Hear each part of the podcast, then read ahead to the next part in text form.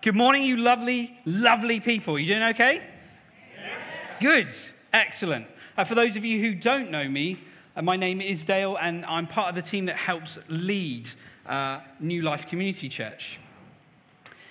Today, we're going to continue our current preaching series in the book of Mark with a look at chapter 4, verses 35 to 41. So if you have your Bibles, why don't you head there? My message is called Jesus in the Storm. Now, most of your translations might say something like Jesus calms the storm. Feels like that gives away the ending a little bit. So, just... we haven't got loads of text to get through this morning, so I have separated out the verses and we're going to unpack them a little bit as we go. But before we do that, let's just set the scene. We know from the previous verses in chapter 4 that Jesus has been busy preaching and teaching both the crowds and his disciples. He's been doing that all day. He's been doing it from a boat that's been moored up on the seashore. And it's fair to say at this point that Jesus was probably pretty tired, pretty worn out, and he was ready for some rest. I'm going to pray and then we're going to read the first few verses. Heavenly Father, I pray, Lord God, still our hearts this morning.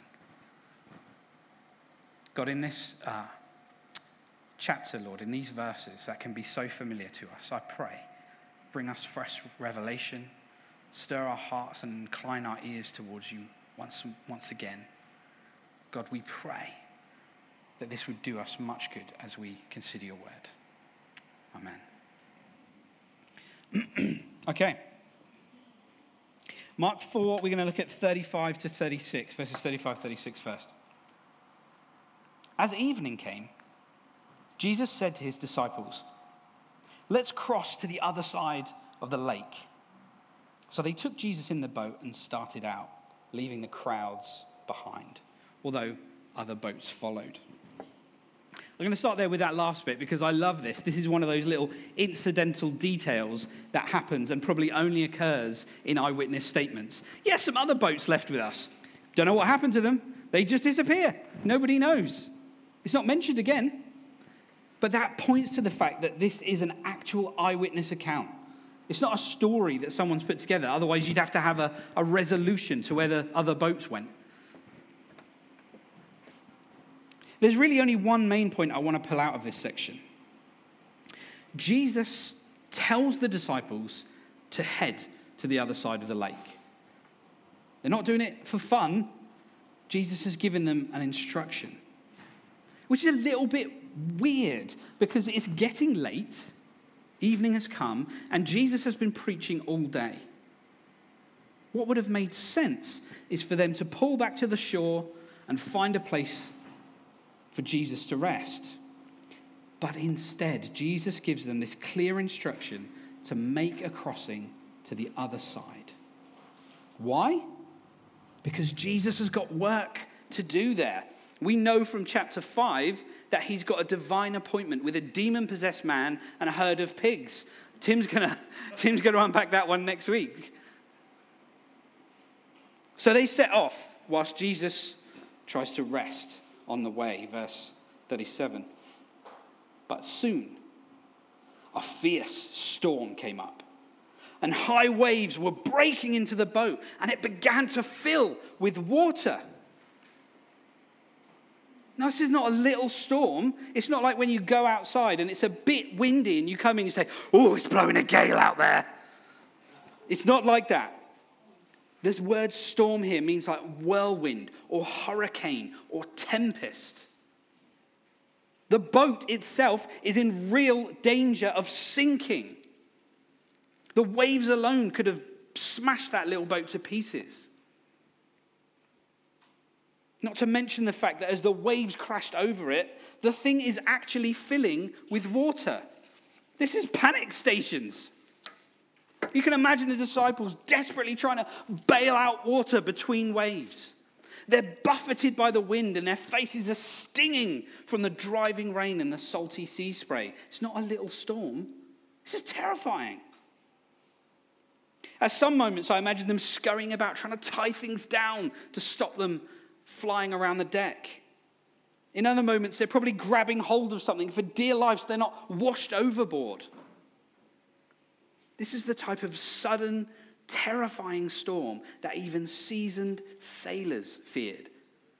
And there were those amongst Jesus' disciples, fishermen who'd spent most of their lives on the sea. Alongside that, in ancient thought, especially in this area of the world, the sea itself was understood to have a connection to chaos, to evil, and to death.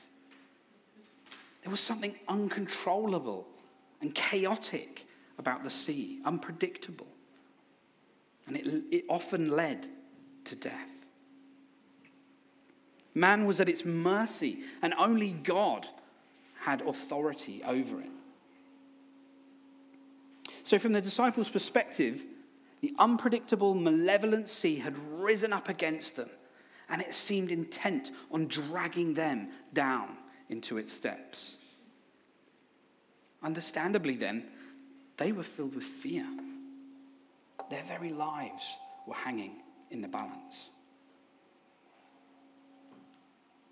And where was Jesus?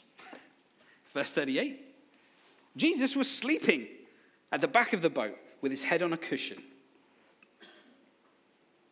And the disciples woke him up, shouting, Teacher, don't you care? We're going to drown. Now, you may find it odd that Jesus was still asleep at this point. I, on the other hand, don't.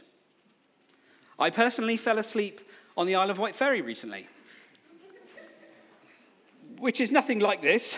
Uh, but the point is, I still slept despite all the activity and noise that was going on around me. In fact, the only reason I woke up is because I was snoring and woke myself up with my own snoring, which was incredibly embarrassing in a big ferry full of people.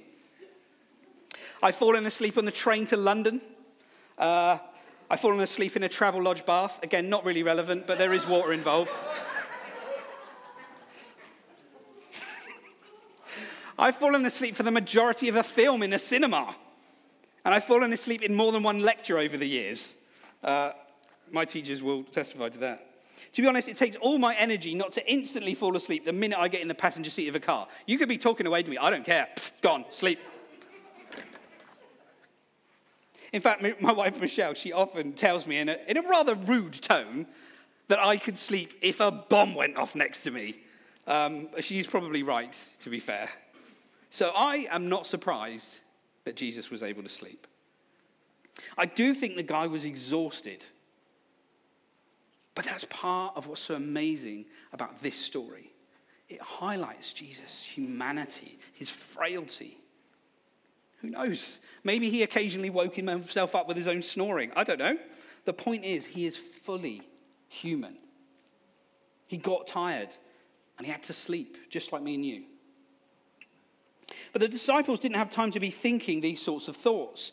They couldn't believe that Jesus was still sleeping. They were, to be honest, more than a little peeved about it. They say, Jesus, don't you care about what's happening here? Don't you care that we're about to die? These guys were absolutely terrified, and you, you would be, wouldn't you? Imagine driving your car and you suddenly realize you've got no brakes. And Jesus is asleep in the back. You're going to make some noise. Jesus, we're there's no brakes. Do something. Verse 39 When Jesus woke up, he rebuked the wind and he said to the waves, Silence. Be still. And suddenly the wind stopped, and there was a great calm. I love this moment. There's no showmanship here. This is what separates me and Jesus, really. If it was me, I might strut to the front of the boat, put my, hand, my foot on the bow, raise my hands, and say, Silence, be still! Really, just revealing a little bit more about my character than is normal here. Jesus doesn't do that. He simply wakes up and he speaks. Jesus just speaks. And at his word alone, the mighty roaring waves break for the final time at his feet and then bow in humble submission. even as the ferocious howling wind holds its breath in awe of the majesty and the wonder of King Jesus. Where a moment ago there was nothing but deafening noise and chaos and terror and the threat of death, there is now nothing but silence, order, peace, and the joy of life. I imagine there's not a cloud in the sky.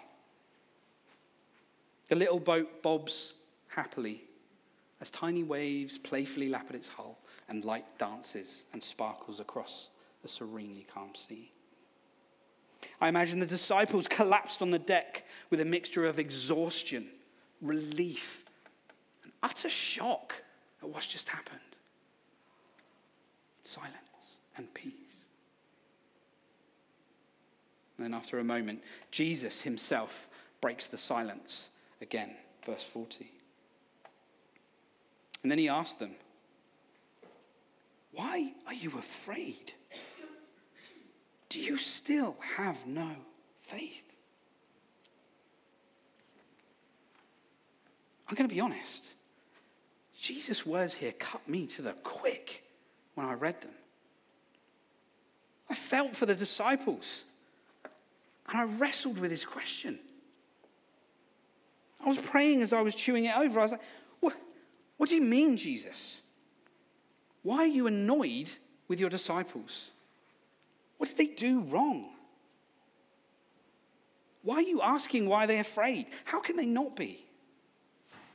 These guys are seasoned sailors.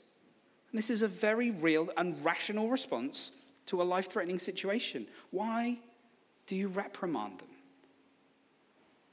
And why, Jesus, why do you question their faith? Why are you even bringing it up?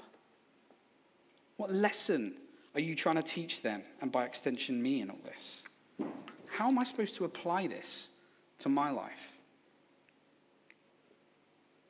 And I thought maybe the disciples, maybe they shouldn't have woken Jesus. Maybe that's what they did wrong. Maybe they should have been so fearless in the storm that they were able to follow Jesus' example and sleep soundly through it too. And if the boat sinks, it sinks. Maybe that's what we're supposed to learn. There's a whole world of theology that probably teaches Christians to behave that way. Is that what we are to do? Is the lesson that when the storms of life come our way, we don't need to bother Jesus?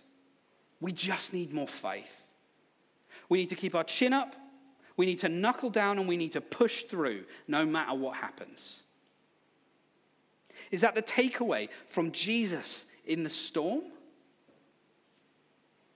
No, because that's utter rubbish. That's not what we see in Scripture. That's not what the Bible says. The pattern we see in the Bible is that whenever there is a problem, whatever the problem is, the answer is always come to Jesus, right?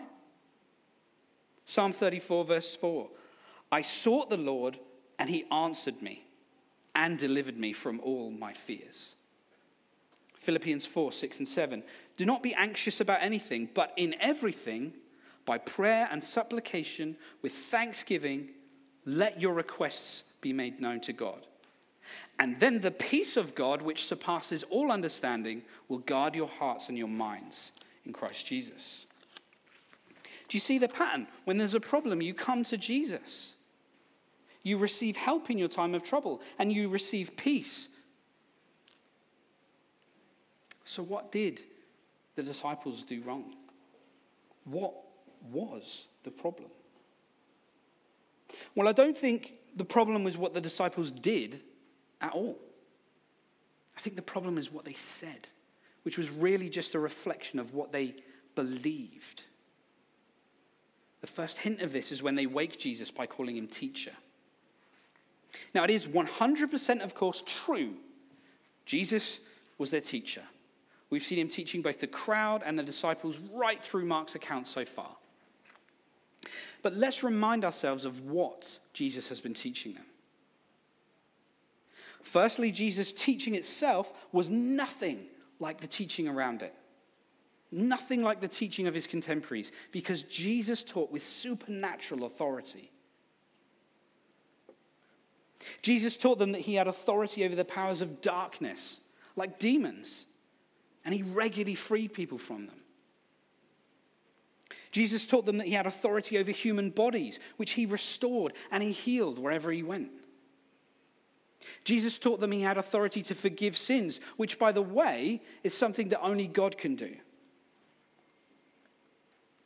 Jesus taught them that he had authority to interpret and apply the law. And he taught them that his way of interpreting and applying the law was the right way. And Jesus taught them that he alone knew the mysteries of God's kingdom and could explain them. In each of these moments, Jesus was revealing that he wasn't just a good man, a teacher, but the God man, the Messiah. But the disciples, they didn't understand. They haven't grasped this. When they look at Jesus asleep in the boat, they don't see God in human form, they see their tired teacher. So Jesus reveals himself to them yet again. In his humanity, he was exhausted and slept. But now, displaying his divinity, he rises and with a word declares that the wind and the waves should rage no more. And instantly they cease with a word. Psalm 89, 8 to 9. O Lord God of hosts, who is mighty as you are? O Lord, with your faithfulness all around you, you rule the raging sea. When its waves rise, you still them. Psalm 93 4. Mightier than the thunders of many waters, mightier than the waves of the sea, the Lord on high is mighty. Only God can calm the waves in the sea because only God is mightier. In stilling the wind and the waves, Jesus demonstrates again that he is God. And because of that, even the elements themselves are simply his servants. The second problem with what the disciples said was that gut wrenching accusation they hurled against Jesus in that moment. Don't you care that we are going to drown? They couldn't, they couldn't see Jesus rushing around, being active and doing something. So they assumed that Jesus just didn't care about what was happening. But again, they, they really didn't understand the reality of the situation. The terrible irony, of course, is that this is Jesus whom they accuse, the one who cared so much about not only these men, but all people, that he was willing to give up his life in exchange for theirs, to die in their place and for their sin, so they could have eternal life in a right relationship with God. If they knew, if they understood whose head was really resting on that pillow, would they have said that to his face?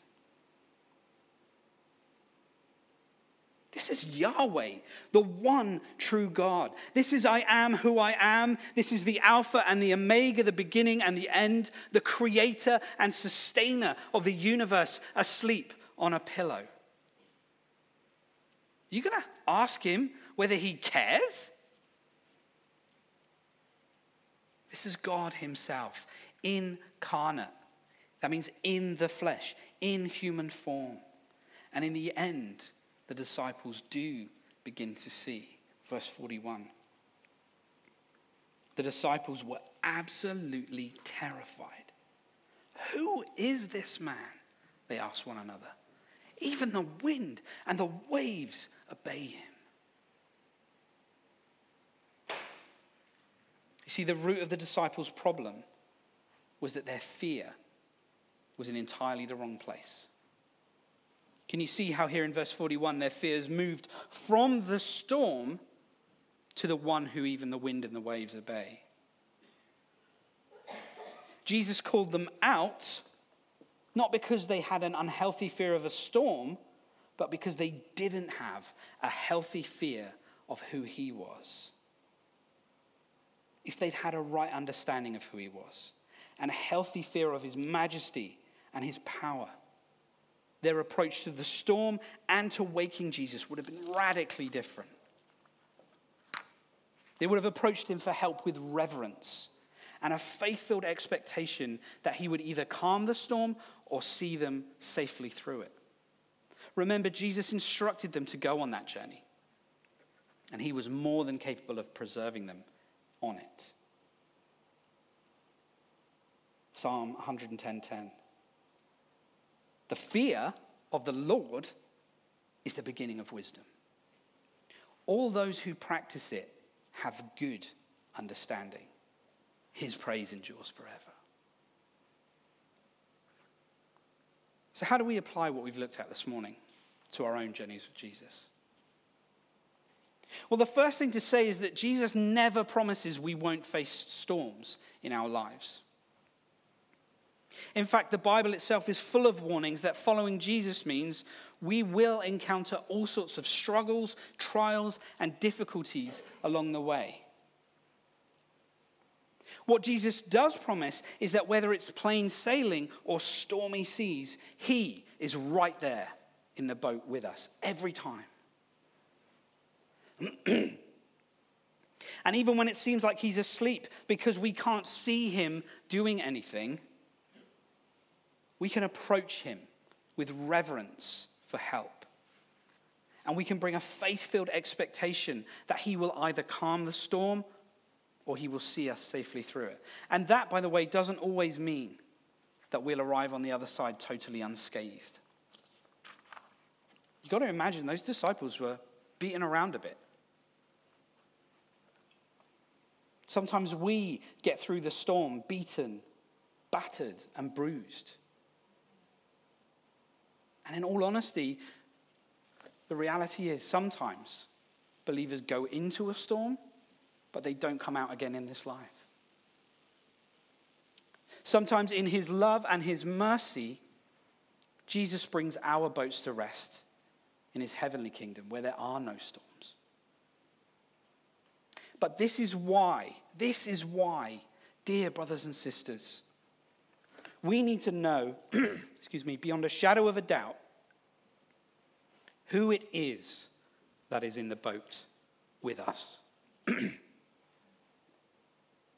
We need a big picture of our glorious King Jesus so that when the challenges, the struggles, and the trials of life do come, we don't have an unhealthy fear of the storm, but a healthy fear of our glorious King Jesus, the one who the very wind and the waves obey, the name above all names, the one who has authority over our human bodies and over all the powers of darkness, the one who alone has the authority to forgive sins write his law on our hearts, and to reveal the mysteries of his kingdom. The King, eternal, immortal, invisible, the only God. Not just a good man, not a teacher, but the God man, the Messiah, the King of the universe. Amen? I'm going to ask the worship team to come and begin to lead us in a response.